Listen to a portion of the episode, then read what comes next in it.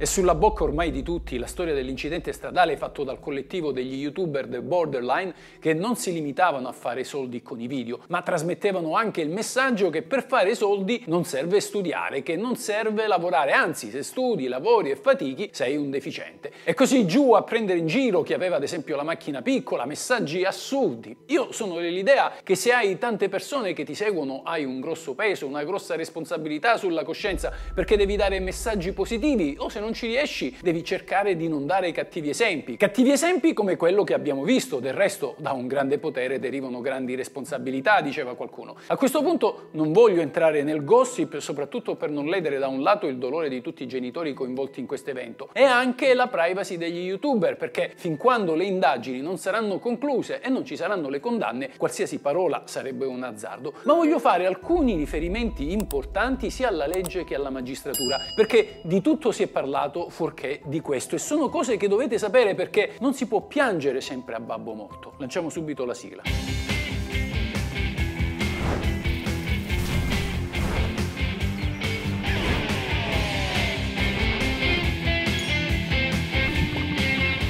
Questa è la legge. Subito dopo l'incidente c'è stato un politico della maggioranza che ha usato l'evento per fare propaganda. Ha detto di aver presentato un disegno di legge per la riforma del codice della strada, per stabilire l'obbligo delle targhe e dell'assicurazione sui monopattini e sulle bici elettriche, l'obbligo del casco e poi ha promesso di inserire una norma di cui si parla da anni ma che non è mai stata approvata, la sospensione della patente a chi viene trovato a guidare col cellulare. Oggi la sospensione c'è solo in caso di recidiva, la si vorrebbe però inserire già dalla prima violazione anche se per poco tempo, ad esempio una settimana. Poi si vuole riportare il divieto di guidare macchine di grossa cilindrata ai neopatentati per i primi tre anni e non uno come adesso. Poi sempre questo politico nell'intervista parlava di revoca a vita della patente in caso di recidiva, ma la norma c'è già. E c'è già stato un caso, si chiama ergastolo della patente. Lo può stabilire il giudice penale quando una persona viene condannata per omicidio stradale colposo. Secondo la nostra legge, anche la condanna a seguito di patteggiamento può comportare la revoca a vita della patente e questo lo decide il giudice se ritiene che la condotta sia stata estremamente grave, come appunto nel nostro caso. Quindi non c'è bisogno di far propaganda sui morti perché le norme ci sono già. Dovremmo però rendere le le pene effettive. E perché dico questo? Ve lo spiego subito. Oggi in Italia, se vieni trovato ubriaco alla guida con un tasso alcolemico alto nel sangue, puoi essere assolto. È una cosa davvero indegna, ma queste sono le conseguenze di norme assurde interpretate in modo ancora più assurdo. Vi spiego meglio di che si tratta.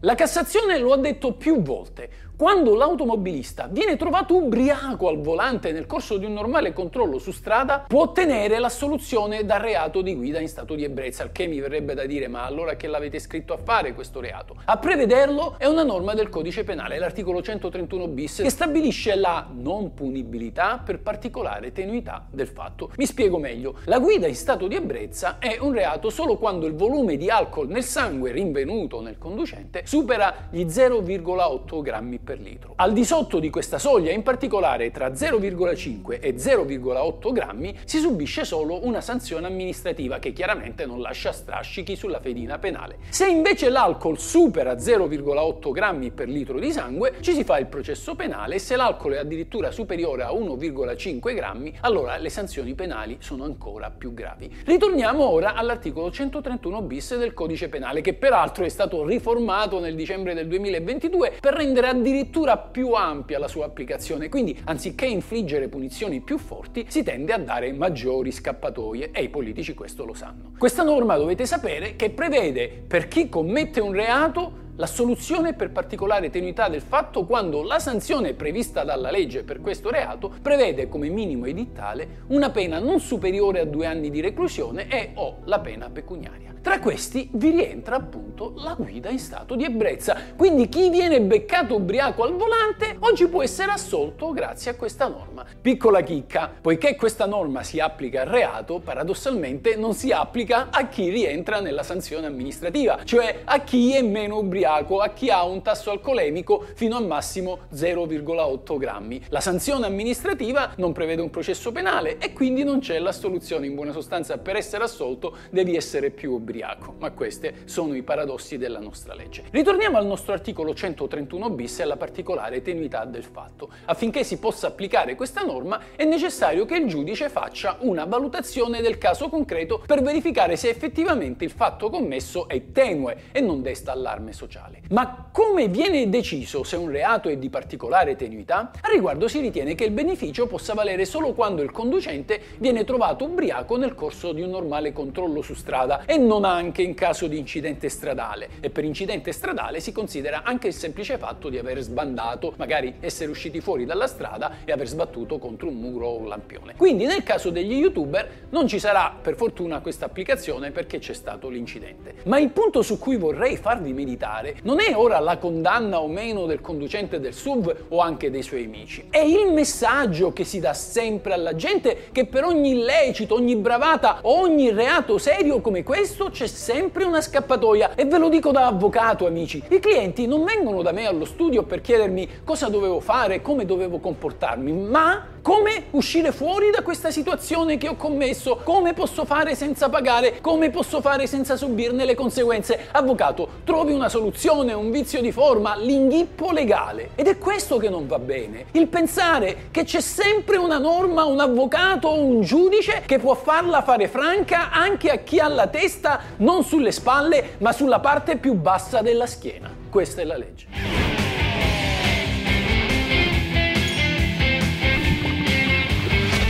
Ciao amici, se vi interessa sapere cosa dice la legge, come va interpretata, cosa si può fare e cosa non si può fare, tutto in un linguaggio semplice ed accessibile a tutti, iscrivetevi al mio canale, questa è la vera legge.